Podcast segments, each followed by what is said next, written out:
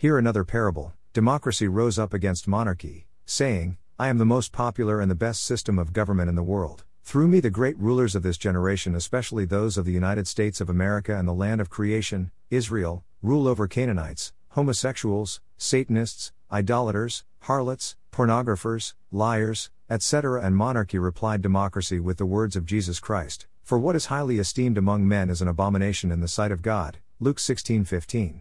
And monarchy continued and said to democracy, Have you not heard that the only system of government which proceeded from God is monarchy?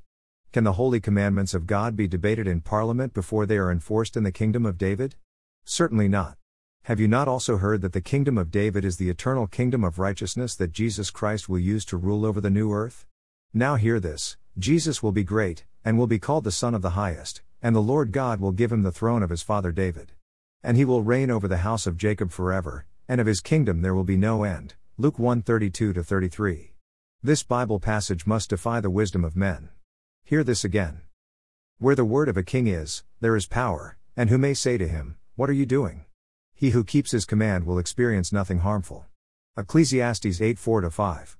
If that was the wise counsel of King Solomon, the heir of David, tell me what the two lords of Psalm 110, that is, the one ruler over the new Israel, will do to the Canaanites of the Holy Spirit era at this time of trouble?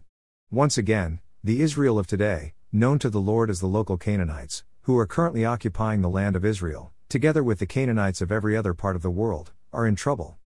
God come Son. Everything evil must perish from the earth.